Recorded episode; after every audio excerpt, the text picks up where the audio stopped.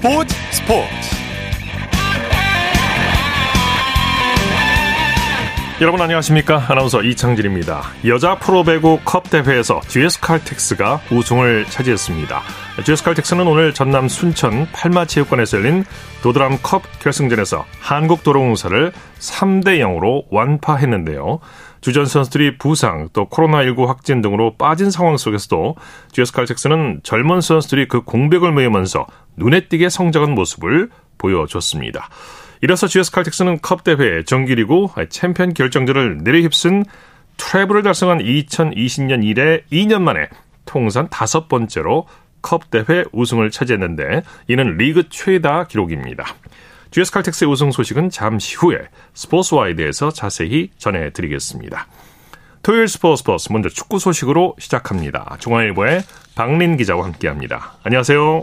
네, 안녕하세요. 자, 프리미어리그 토트넘과 울버햄튼이 조금 전 8시 30분부터 맞대결을 펼치고 있는데 에, 손흥민 선수와 황희찬 선수의 코리안 더비가 성사가 됐습니까?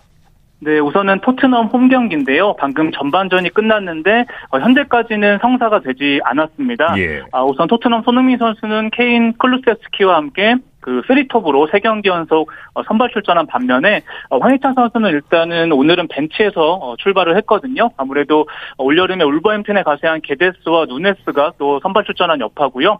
후반전에 그 황희찬 선수의 교체 출전 여부에 따라서 코리안 더비가 성사될 가능성은 남아 있습니다. 네. 전반전이 끝났다고 하셨는데 지금까지 경기 상황은 어떻습니까? 네, 우선 양 팀이 전반을 0대 0으로 마쳤습니다. 어, 울버햄튼은 전반 42분에 그 누네스의 헤딩슛이 그 골포스트 옆으로 어, 살짝 빗나갔고요. 어, 토트넘은 후반 아 전반 45분에 그 페리시치의 크로스를 그 케인 선수가 또 헤딩 헤딩 슛으로 연결했지만 그 골키퍼 어, 손끝에 걸렸습니다.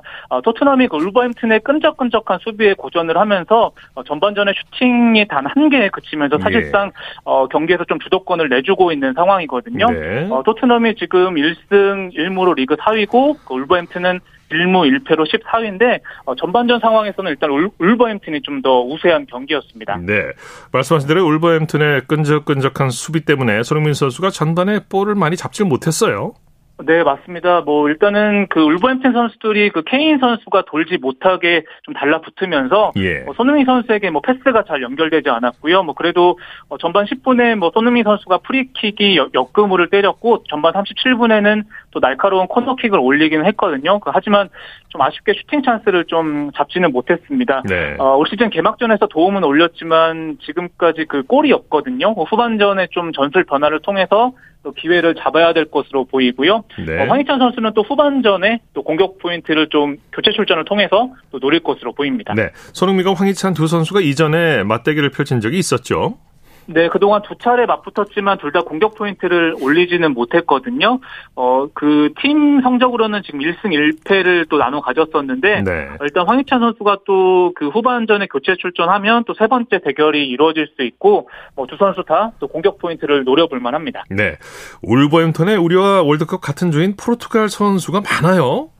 네, 정확히 알고 계신데요. 사실 우리나라가 올해 11월에 어, 카타르 월드컵에서 포르투갈과 같은 조입니다. 그런데 어, 울버햄튼의 포르투갈 선수가 무려 11명에 달하거든요. 예. 어, 일단은 뭐 전현직 감독도 포르투갈 출신이고 뭐 포르투갈 에이전트 멘데스가 영향력을 행사한 여파입니다. 네. 어, 오늘도 뭐 네투, 포덴세, 게데스, 그리고 누네스, 네베스, 무티뉴, 어, 골키퍼 조세사까지 어, 베스트 11 11명 중에 7명이 또 포르투갈 출신이거든요. 네네. 어, 손흥민 선수가 좀 작은 포르투갈을 좀 상대하고 있다. 또 이렇게 어, 볼수 있는 상황입니다. 네. 토트넘 콘테 감독이 지난주 첼시전에서 좀 흥분한 모습을 보여서 퇴장을 당했는데 오늘은 벤치에 나와 앉아 있지요.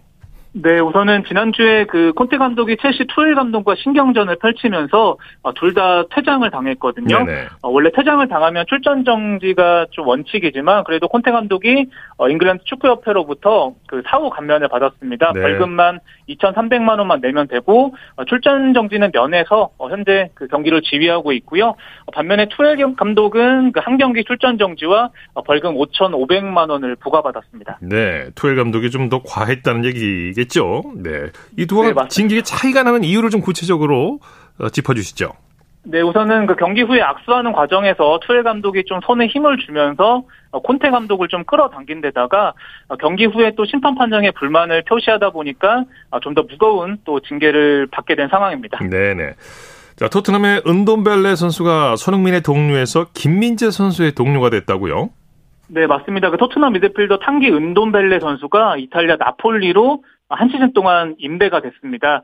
어, 사실 2019년에 그 이적료 800억 원의 토트넘으로 이적을 했는데 어, 현재 전력 외로 분류된 상황이고요. 어, 그러다 보니까 나폴리가 그 은돈벨레를 데려오면서 은돈벨레 선수는 손흥민과 뛰다가 이제는 김민재와 또 한솥밥을 먹게 됐습니다. 예. 자 위기에 빠진 맨체스터 유나이티드가 특급 선수를 영입했네요. 네, 브라질 미드필더 카세미로 선수인데요. 어, 메뉴가 오늘 어, 스페인 레알 마드리드와 그 카세미로 이적에 합의를 했다고 어, 발표를 했습니다. 네. 어, 메뉴가 올 시즌 개막 후에 2연패를 당하면서 꼴찌에 그치고 있는 상황이고 네. 현재 어, 수비형 미드필더 보강이 좀 절실했거든요. 어, 그러다 보니까 카세미로를 좀, 어, 좀 데려오게 됐고요. 사실 이 선수가 어, 지난 시즌 레알 마드리드의 챔피언스 리그 우승을 이끈 정말 그 특급 선수인데 이 선수가 또 새로운 도전을 위해서 또 맨유로 향하면서 어, 맨유가 정말 그 든든한 또 지원군을 얻게 됐습니다. 예. 오늘 아시아 챔피언스 리그 8강 대진 추첨이 있었는데 K리그에서 유일하게 살아남은 전북의 상대 팀이 정해졌다고요. 네, 일본 빗셀고베와 8강에서 맞붙게 됐습니다. 22일 어, 월요일 오후 4시에 일본 사이타마에서 4강행을 어, 노리게 됐고요. 또 빗셀고베는 인천에서 뛰던 무고사 그리고 바르셀로나 출신 잉예스타가 뛰고 있는데 어, 만약에 전북이 승리한다면 또 25일에 또 4강전을 치를 수 있습니다. 네. 국내 프로축구에서는 포항과 인천이 맞대결을 펼쳤죠. 네, 포항에서 양 팀이 한 골씩 주고받으면서 1대 1로 비겼습니다. 어, 포항은 승점 44점으로 2위 전북과의 승점을 5점 차로 좁혔고요. 어, 인천은 그래도 4경기 연속 무패를 달리면서 일단 4위로 올라선 상황입니다. 네, 경기 내용은 어땠습니까? 네, 전반 29분에 인천 에르난데스 선수의 슛이 그 포항 수비 맞고 떴거든요. 어, 송시우 선수가 어, 헤딩골을 뽑아냈고요. 어, 반격에 나서는 포항은 후반 23분에 김승대의 크로스를 또 허용준 선수가 헤딩 동점골로 연결을 했고요. 또 허영준 선수는 시즌 10호 골을 기록을 했습니다. 네. 제주와 수원은 오후 8시부터 맞대결을 펼치고 있죠? 네, 현재 후반 25분이 진행 중인데요. 수원 삼성이 2대1로 또 리드를 잡고 있습니다. 사실 수원이 전반 16분에 그 제주 전성욱 선수에게 어, 선제 실점을 했지만 어, 전반 21분에 오영규의 동점골에 이어서 또 류성호 선수가 어, 대포알 같은 오른발 슛으로 경기를 뒤집었고요. 현재 지금 후반 25분이 좀 지나가고 있는데 여전히 수원이 2대1로 리드를 잡고 있습니다. 네. K리그2 경기 결과도 전해주시죠. 네, 광주가 원정에서 서울 이랜드를 4대 0으로 대파를 했습니다. 아, 광주 헤이스 선수가 멀티골 그리고 이건희와 엄지성 선수가 한 골씩 보탰고요. 어, 선두 광주는 10경기 연속 무패를 달리면서 19승 9무 3패 승점 66점을 어, 달성을 하면서 2위 어, 안양과의 승점을 14점 차까지 벌렸거든요. 광주의 굉장히 독주 체제가 무서운 상황입니다. 예. 그 밖에 국내외 축구 소식 전해 주시죠. 네, 올해 그 카타르 월드컵 조별리그에서 그 우리나라와 같은 조인 가나가 9월 23일에 그 유럽에서 브라질과 평가전을 치른다고 발표를 했습니다. 어, 가나는 같은 조 우루과이의 가장 상대로 그 브라질과 맞붙게 됐고요. 다만 현재 우리나라는 지금 9월 A매치 일정을 정하지는 못한 상황이거든요. 아무래도 어, 국내에서 코스타리카 그리고 아프리카 국가와의 그 평가전을 좀 추진 중인데 뭐 상대국들이 좀 잡고 있는 상황에서 우리나라도 좀더 어, 발빠르게 좀 움직여야 될 것 같습니다. 네, 소식 감사합니다. 네, 감사합니다. 축구 소식 중앙일보의 박린 기자와 정리해드렸고요. 이어서 한 주간의 해외 스포츠 소식 정리합니다. 월드 스포츠 연합뉴스 영문뉴스부의 유지호 기자와 함께합니다. 안녕하십니까? 네, 안녕하세요. 네, 통산 전적 무패 헤비급 복서 타이슨 퓨리가 타이틀을 반납하고 은퇴를 선언했다고요? 네, 통산 31승 1무의 기록을 갖고 있는 퓨리는 어, WBC 헤비급 벨트를 반납하고 어, 링을 떠나기로 했다고 ESPN이 최근 보도했습니다. 엄청난 신체 조건에 유연한 걸 날렵함, 날렵함까지 갖춘 완벽한 복서로 평가받았던 선수인데요. 네. 지난 4월 이 화이트와 방어전이 끝난 뒤 은퇴를 선언한 바 있습니다. 또 앞선 경기에서는 머리를 다친 뒤 은퇴를 결심한 것으로 알려지기도 했는데요. 어, 자신의 34번째 생일이던 지난 12일 소셜미디어를 통해 링을 내려오겠다며 은퇴 의사를 재확인했고요. 어, 이 선수의 은퇴로 올렉산드르 우식과 또 앤서니 조시와 등과의 세계의 대결도 일단은 무산이 됐습니다. 예. 수영 황선우의 맞수인 루마니아의 다비드 포프비치가 13년 만에 자유형 100m 세계 기록을 갈아치웠다고요? 네, 포포비치가 지난 일요일 로마에서 열린 유럽 수영 선수권 대회 남자 자유형 100m 결승에서 46초 86의 세계 신기록으로 우승했습니다. 예. 어, 2009년 7월 같은 장소에서 열렸던 세계 선수권에서 브라질의 세자르 시엘로 필류가 세웠던 기록을 0.05초 앞당겼는데요. 기술 도핑이라는 말까지 나오게 한 이 폴리우레탄 재질의 전신 수영복 착용을 금지하기 직전에 나왔던 기록입니다. 네. 어, 포포, 포포비치는 지난 6월 세계 선수권에서 100m와 200m 금메달을 석권하면서 주목을 받았죠. 어, 특히 200m 결승에선 우리나라의 황선우 선수보다 1초 26이나 빠른 1분 43초 2일의 세계 주니어 신기록으로 우승했고요. 또 세계 선수권에서 100m와 200m에서 같이 우승한 선수가 49년 만에 처음이었습니다. 네. 또 당시 대회 100m 준결승에서 세계 기록의 0.22초 늦은 기록을 내서 기, 대감을 부풀렸고요. 이번 유럽 대회 준결승에서 세계 기록이 0.07초 차로 다가가더니 결승에서는 마침내 세계 기록을 깼습니다. 예. 부상으로 고전하던 이탈리아의 제이컵스가 유럽 육상 선수권 남자 100m 정상에 올랐다고요? 네, 제이컵스가 지난 수요일 독일 뮌헨에서 열린 대회 남자 100m 결선에서 9초 95의 대회 타이 기록으로 우승했는데요. 어, 제이컵스는 올 시즌 내내 허벅지 부상으로 고생했고요. 또 이날도 기술적으로는 완벽한 레이스가 아니었다고 스스로 얘기했는데요.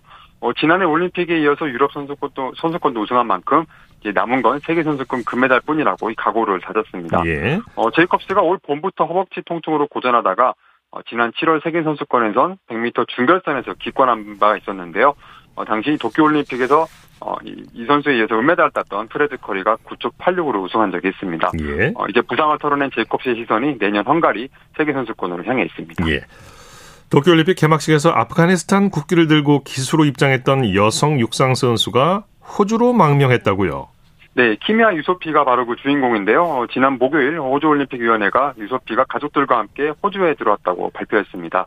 유소피는 2016년 리우데자네이루 올림픽과 또 2020, 2020 도쿄올림픽에서 육상 여자 100m에 출전했고요. 어, 도쿄 대회 이후 탈레반이 아프간을 점령한 뒤는 아프간 선수로 활동하기 어려운 상황이었습니다. 호주 올림픽위원회는 탈레반을 피해서 이란에서 생활하던, 유소, 생활하던 유소피가 호주에 들어올 수 있도록 지원했고요. 네. 1년여간의 노력 끝에 입국을 성사시켰는데요. 호주 올림픽위원회가 이 선수가 2024 파리올림픽 데뷔 훈련을 하기 계속 이어가도록 도울 계획입니다. 아직까지 IOC는 아, 탈레반을 아프간을 대표하는 정부로는 인정하지 않고 있는데요. 어, 지난 6월 탈레반이 임명한 아프간 체육 총국 측이 IOC에 여성을 포함한 모든 이들의 기본권을 존중하겠다고 약속했지만 어, 여성 선수들의 출전을 허용하거나 또 아프간 국외에서 머무는 선수들을 인정할지는 아직은 미지수입니다. 네.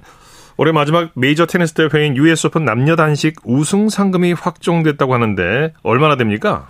네, 남녀 단식 우승 상금이 각각 260만 달러로 책정이 됐고요. 어, 예. 대회는 일단 29일 뉴욕에서 시작하는데요. 총 상금은 6천만 달러로 또 정해졌습니다. 지난해 단식 우승 상금은 250만 달러였고요. 어, 메이저 대회 총 상금 규모가 6천만 달러를 넘은 것이 어, 이번 US 오픈이 처음입니다. 네. 어, US 오픈 단식 본선 1회전에서 1회전에서만 탈락해도 이 선수들이 8만 달러, 우리 돈 약 1억 원을 받게 되는데요. 총 상금 규모는 올해가 가장 크지만 어, 단식 우승 상금은 2019년 390만 달러에 비해서 좀 줄어들었는데요. 어, 특히 이제 코로나19 여파 때문에 어, 테니스 대회 모두 상금이 좀 줄어드는 경향이 있습니다. 네, 소식 감사합니다. 네, 감사합니다. 월드스포츠 연합뉴스 영문뉴스부의 이우지 호 기자였습니다.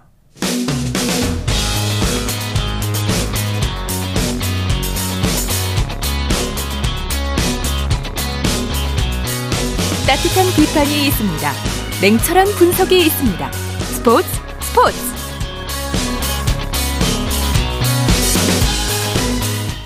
이어서 스포츠 스타들의 활약상을 살펴보는 스포츠를 빛낸 영웅들 시간입니다. 정수진 리포터와 함께합니다. 어서 오십시오. 네, 안녕하세요. 오늘은 탁구 영웅을 소개해 주신다고요? 네, 탁구가 올림픽 정식 종목이 된 게 88 서울 올림픽이었는데요. 그때 한국 탁구가 금메달을 가져갔거든요. 예. 바로 여자 탁구계의 전설인 양영자 선수와 현정화 선수가 함께 이 환상의 복식조를 이뤄서 중국의 만리장성을 무너뜨렸습니다. 네, 네. 오늘은 이 여자 탁구계의 전설 80년대 한국의 탁구 여왕 양영자 선수의 이야기를 해보려고 아, 해요. 아, 정말 양영자란 이름 정말 오랜만에 듣는데 네. 이 양영자 선수가 탁구를 언제 시작했습니까? 네, 탁구채를 잡은 건 초등학교 3학년 때였고요. 2년 후에 전국대회 준우승을 하면서 탁구 선수의 꿈을 키워나갔습니다. 예. 특히 중학생 때 고등학교 선배들을 제치고 우승을 거머쥐었는데 사실 양영자 선수가 어릴 때부터 골목대장으로 이름을 날렸고요. 승부욕도 강한 편이었다고 해요. 예. 경기에서 지면 탁구채에 화풀이를 하도 많이 해서 탁구채를 자주 바꿀 정도였습니다. 네. 그 네. 그런 승부욕이 그 약, 우리가 아는 그 양형자 선수로 성장시킨 거겠죠. 그렇죠. 특히 고2 때이 성인 국가대표로 발탁된 이후에 아시안 게임, 세계 선수권, 아시아 선수권, 그리고 올림픽까지 모두 우승을 했습니다. 예. 아, 그 중에 87년 뉴델리 세계 선수권 복식 금메달은 73년 사라예보 세계 선수권에서 이에리사, 정현숙, 박미라 선수의 단체전 금메달 이후에 14년 만에 나온 금메달이었거든요. 그래서 한국의 올때 환영 행사를 열었는데 그 내용을 87년 3월 4일 KBS 9시 뉴스에서 들어보시죠.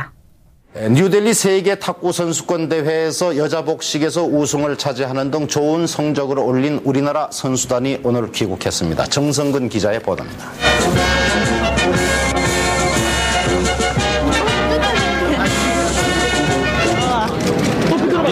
뉴델리에서 탁구 한국의 선명한 이미지를 남긴 우리나라 대표 선수단은 오늘 김포공항에서 가족 친지들이 마련한 꽃다발에 묻혀 우승의 감격을 다시 확인했습니다. 특히 14년 만에 다시 세계 정상에 올라 서울올림픽 금메달의 가능성을 크게 늘린 여자 복식조의 양영자 현정화 두 선수는 바로 지금이 새로운 출발점이라면서 성숙한 모습으로 각오를 다졌습니다.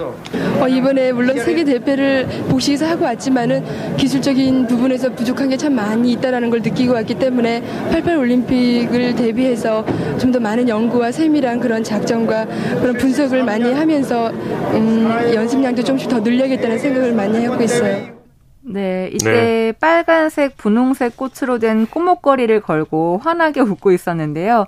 아마 그 다음에 있는 이 올림픽에 대한 기대를 하고 있던 게 아니었나 싶습니다. 네. 뭐 실제로 금메달을 획득했죠. 그 당시 네. 대단했던 게 중국을 상대로 금메달을 땄다는 거예요. 네, 결승에서 한국이 중국을 만났는데 어, 세트 스코어 1대 1에서 3세트를 21대 15로 이겼고요. 여자 탁구 복식 금메달을 목에 걸었습니다. 예. 심지어 이 금메달이 올림픽 여자 탁구 역사상 유일무이하게 중국 이외의 국가가 따낸 금메달이라고 하는데 예. 이 금메달 뒤에는 사이클을 타면서 기초 체력을 강화하고 중국에 맞서기 위해서 훈련할 때 남자 선수들과 겨루고 그야말로 뼈를 깎는 노력이 있었습니다. 네. 네. 당시 경기가 서울대학교 체육관에서 있었는데 네. 정말 국민들의 환호성으로 가득 찼었죠. 맞습니다. 그래서 그 당시 경기 장면과 인터뷰 그리고 시상식까지 88년 9월 30일 KBS 9시 뉴스에서 들어보시죠. 1910 play please. 19대 10.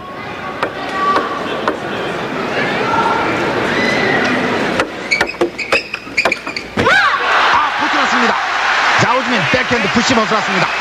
20대 10. 이제 한 점입니다. 스카이 서비스를 천징, 현정화. 가볍게 넘겼죠. 네, 그... 자오즈민 백핸드. 그대로 넘어갑니다. 21대 10. 이겼습니다.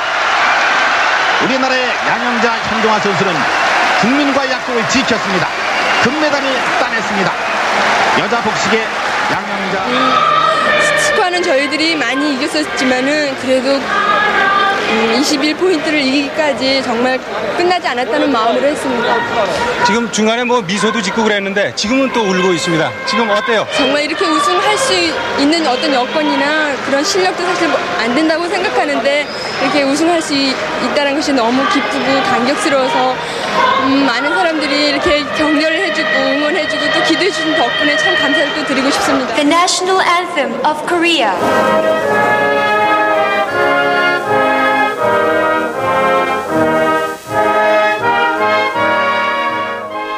우리에게 익숙한 이름이 들리네요. 자오즈민 선수. 네. 네.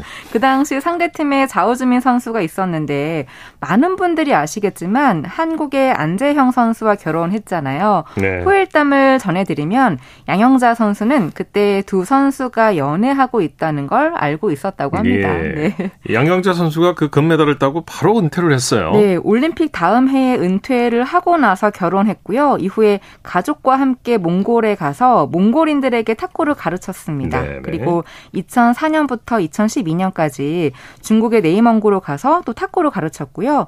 이후 한국에 와서는 대한체육회 탁구 꿈나무 팀 감독으로서 이 한국 탁구를 이끌 후배들을 양성하고 있고 고향인 익산에서도 양형잡의 탁구 대회를 꾸준히 개최하기도 했습니다. 네, 네, 한국 탁구의 미래를 위해서 이렇게 지도자 활동을 하시는 거죠. 그렇죠. 한국 탁구를 위해서 활동하는 건데요. 이 양형자 감독의 모교인 이일여고 탁구부 후배들도 자주 방문을 하고 있고 예. 또 생활체육에도 힘쓰고 있습니다.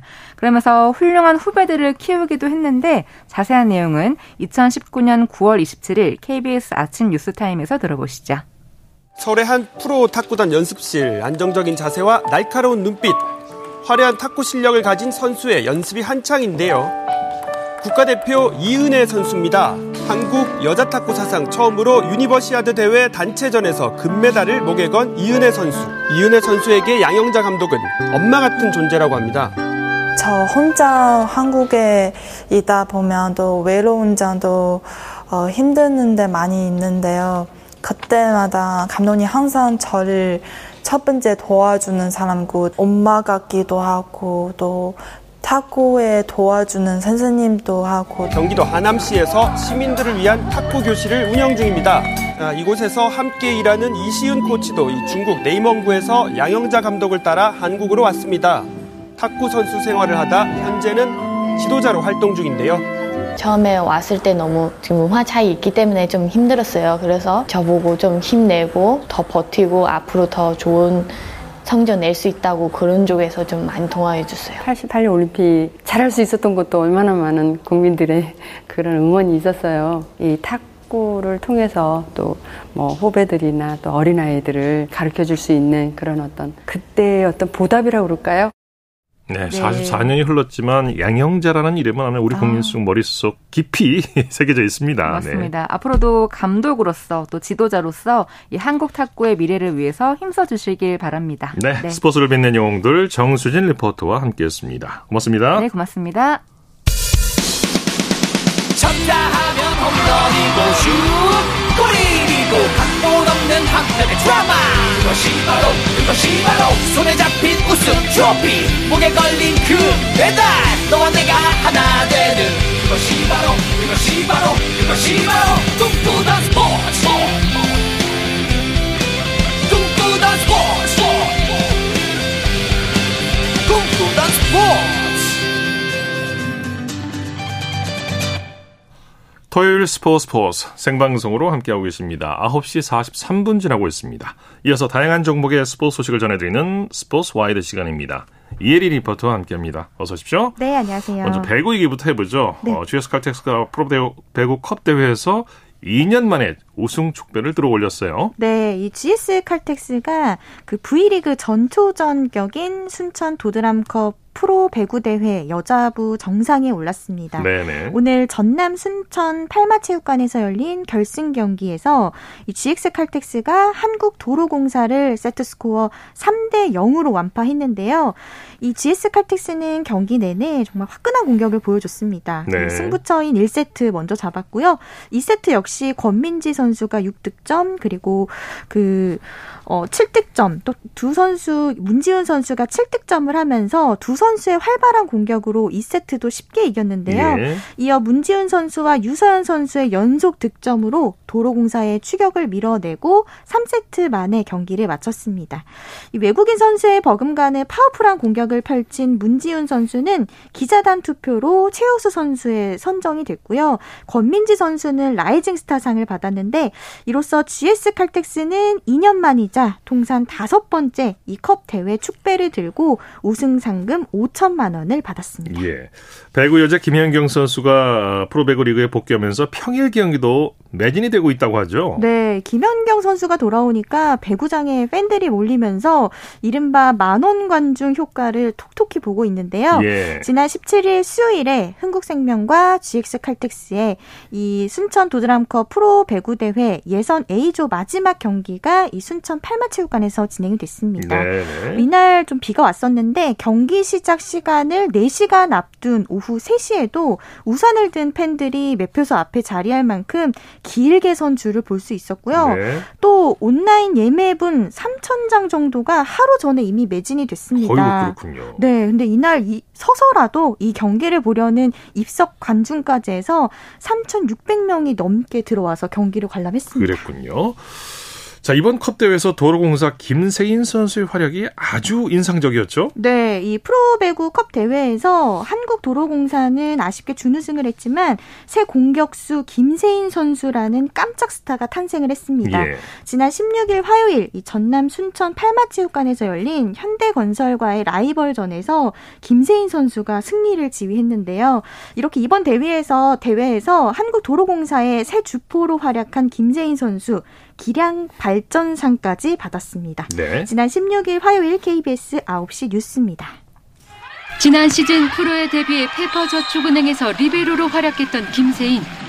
불과 한 시즌 만에 이렇게 역할이 바뀌었습니다. 도로공사로 유니폼을 갈아입은 19살 김세인은 공격수로 변신했습니다. 173cm, 공격수 치곤 작은 키지만 높은 점프력과 과감한 스파이크로 지난 시즌 챔피언 현대건설의 맹공을 펼쳤습니다. 김세인의 활약으로 도로공사는 내리 1, 2세트를 따냈습니다.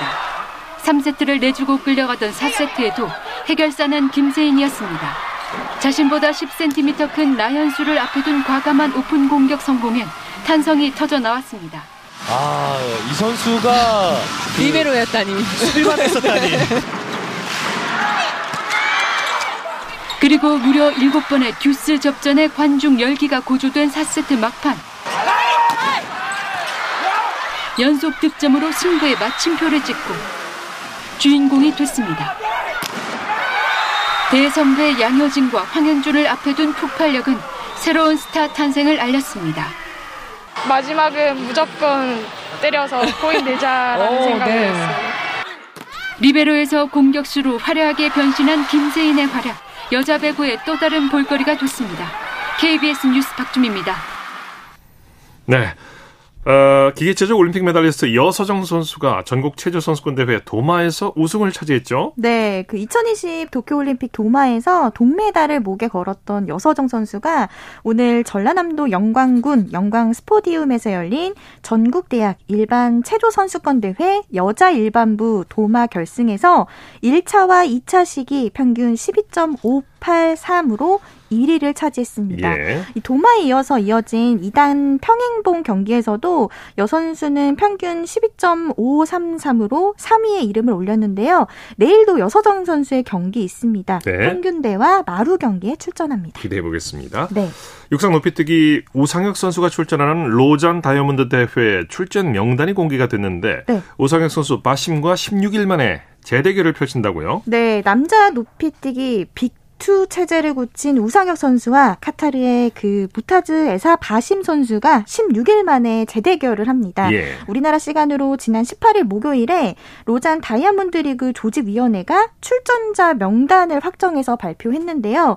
이미 지난달 19일 미국 오리건주 유진 헤이워드 필드에서 열린 세계 육상 선수권에서 바심이 2m 37을 넘어서 2m 35를 뛴 우상혁 선수를 제치고 금메달을 목었는, 뭐, 어, 목에 걸었는데 예. 당시 우상혁 선수가 그 세계 그 시, 선수권 실외 경기에서 은메달을 선물했잖아요. 네. 또 우상혁 선수 지난 11일 모나코 다이아몬드 리그에서 바심과 연장전 격인 점프 오프를 치르면서 2위를 차지했습니다. 예. 여전히 바심은 현역 최고 점퍼 위상을 지키고 있지만 우상혁 선수도 꾸준히 바심 선수를 위협하고 있는데요. 어, 이 앞으로 펼쳐질 이 대회 세계 육상연맹 로잔 다이아몬드 리그 남자 높이뛰기 경기는 우리나라 시간으로 오는 27일 토요일 오전 3시 10분에 열립니다. 네, 스포츠와이드 이혜리 리포터와 함께했습니다. 수고했습니다. 네, 고맙습니다.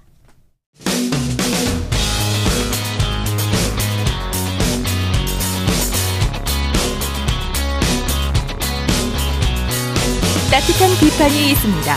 냉철한 분석이 있습니다. 스포츠 스포츠. 이어서 프로야구 소식 살펴보겠습니다. 스포츠 서울의 윤세호 기자와 함께합니다. 안녕하세요. 네, 안녕하세요. 먼저 고척으로 가보죠. SSG가 키움을 큰 점수차로 이겼네요. 네, 고척에서는 1위 SSG가 키움의 14대 7 완승을 거뒀습니다. 그러면서 SSG는 2연패에서 탈출했고요. 반면에 후반기 정말 뭐 최악체로 전락해버린 키움은 4연패에 빠졌습니다. 네. SSG가 타선의 힘을 제대로 보여줬어요. 네, 오늘 SSG는 홈런 3개 포함 16개의 안타가 폭발을 했고요. 네. 2회까지 특히 뭐 메이닝 점수를 뽑았습니다. 그리고 마지막 이닝인 9회에도 6점을 올렸는데요. 어, SSG 선발 투수 박종훈 선수 시즌 2승째를 올렸고요. 네. 추신수, 최지훈 선수도 홈런 포함 안타 3개의 맹활약을 펼쳤습니다. 네, 김원형 감독 대승 비결을 뭘로 꼽았을까요? 역시 타선을 꼽았습니다. 김원형 감독은 경기 후에 타선에서 많은 선수들이 골고루 자신의 역할을 다했다라고 승리 소감을 전했습니다. 네. 자, 하나는 롯데와 만났죠? 그렇습니다. 사직구장에서 열린 롯데와 하나의 경기에서 하나가 5대 3으로 승리하면서 갈 길 바쁜 롯데의 발목을 잡았습니다. 네, 어떤 선수들이 팀 승리를 이끌었습니까? 네, 하나 선발 투수 페냐 선수 오늘 일단 5이닝 1실점으로 승리 투수가 됐고요. 하나 타순에서는 정은원 선수가 돋보였습니다. 안타 두 개로 2타점을 올렸는데 특히 8회에 2타점 2루타로 승부의 세기를 박았습니다. 네. 기아는 KT에게 진땀승을 거뒀네요. 그렇습니다. 어제도 기아가 NC와 그 연장 혈투 끝에 끝내기 홈런으로 승리를 맛봤는데 오늘 또한 어려운 경기였으나 네. 수원에서 KT의 5대 2로 승리를 했습니다. 네, KT 이강철 감독이 홈 경기 시구자로 나섰죠. 그렇습니다. 의미 있는 게 또 이강철 감독이 현역 시절에 기아, 그러니까 해태 타이거즈의 에이스로 활약을 했잖아요. 네네. 어, 오늘 KBO가 40 이번에 올해 40주년을 맞아서 진행하고 있는 레전드 40인에 이강철 감독이 포함이 됐고요. 네. 오늘 수원에서 기념 행사 및 경기 시구자로 나섰습니다. 어, 의미 있는 게 또 기아 타이거즈 선수들 후배들 앞에서 또 이런 기념행사를 치렀는데 어, 후배인 기아 김종국 감독이 또 어, 시구자로 이강철 감독이 나섰을 때 어, 공을 받았습니다. 네네. 이강철 감독, 감독 같은 경우에는 현역 시절에 무려 10년 연속 10승 이상을 달성한 뭐 사이드암 투수로서는 최고의 자리에 오른 그런 선수였고요. 네. 감독으로서도 지난해 우승을 차지하면서 뭐 여러모로 승승장구하고 있습니다. 네. 자, 기아와 KT의 경기 내용 한번 정리해 볼까요? 네, 뭐 이강철 감독이 시작할 땐 주목을 받았지만 오늘 경기의 승리팀은 기아였습니다. 어, 기아 선발 투수인 션 놀린이 5이닝 2실점으로 약 3달 만에 선발승을 다시 거뒀고요. 기아 타선에서는 박찬호 선수가 5타수 2안타 1타점, 그리고 나성범 선수도 4타수 2안타 1타점으로 활약을 했습니다. 네, KT 소형준 선수 힘겨운 복귀전을 치렀네요. 네, 2주 만에 다시 선발 투수로 돌아왔지만 5이닝 동안 안타 9개를 맞으면서 5실점으로 고전을 했습니다. 네. 특히 5회 초 위기에서 기아 김선빈 선수에게 2타점 2루타를 허용하면서 결국에는 시즌 세 번째 패배를 당했습니다. 네. 잠실에서는 두산과 LG의 잠실 더비가 있었죠? 네, 후반기 첫 잠실 더비가 열렸습니다. LG가 두산에 6대 1로 승리하면서 2위 LG는 4연승을 질주했습니다. 네, 경기 내용 자세히 정리해 주시죠. 네, 올 시즌 뭐 최강 타선을 꼽자면 LG를 꼽을 수 있는데요. 그 LG 타선이 오늘도 뜨겁게 타올랐습니다. 네. 선발 출전한 9명의 선수 모두가 출루를 했고요. 2회 말 LG가 4점을 뽑으면서 기선제압을 했고 6회에는 로벨 가르시아와 홍창기 선수의 적시타로 LG가 멀리 달아났습니다. 양팀 외국인 선발 투수인 LG 킬리와 두산 스탁 선수의 기량 차이도 좀 있었고요. 특히 수비력에서 어, 양 팀이 좀 큰 차이를 보이면서 그대로 결과로 이어졌습니다. 네. 오늘 열린 경기 중에서 윤세호 기자가 가장 주목한 선수는 누굴까요?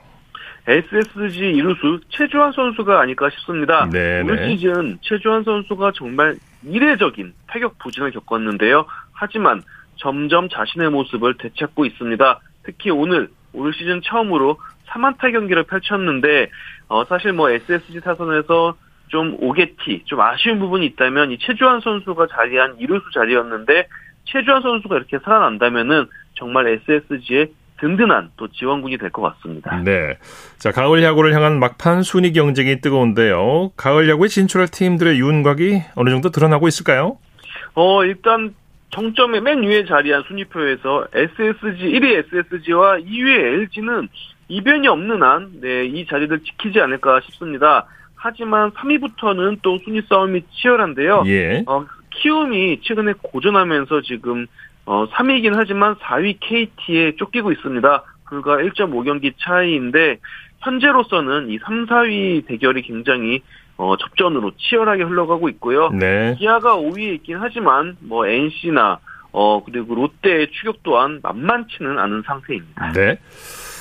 자, 코리안 메이저리그 소식 살펴보죠. 오늘은 김하성, 최지만 두 선수 모두 침묵했네요.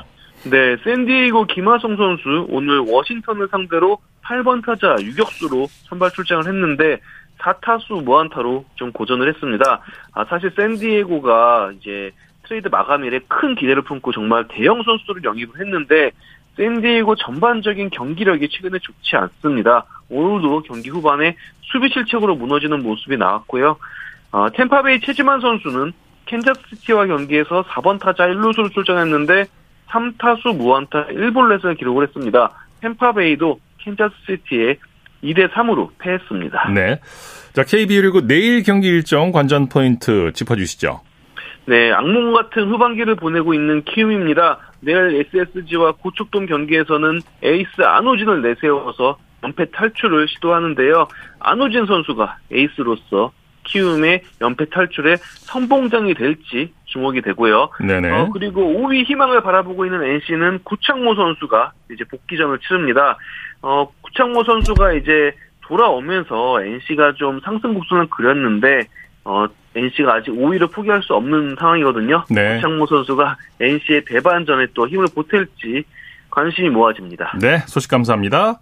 네, 감사합니다. 프로야구 소식 스포츠홀의 윤세호 기자와 함께했습니다. 자, 프리미어리그 토트넘 대 울버햄튼의 경기 후반 케인의 헤딩골로 현재 후반 68분 토트넘이 1대 0으로 앞서가고 있습니다. 자, 스포츠 스포츠 오늘 준비한 소식은 여기까지고요. 내일도 풍성한 스포츠 소식으로 찾아뵙겠습니다. 함께 해 주신 여러분 고맙습니다. 지금까지 아나운서 이창진이었습니다. 스포츠 스포츠 the sun goes down in front of me reminds me where I wanna be with you and you alone pull me in like you were made for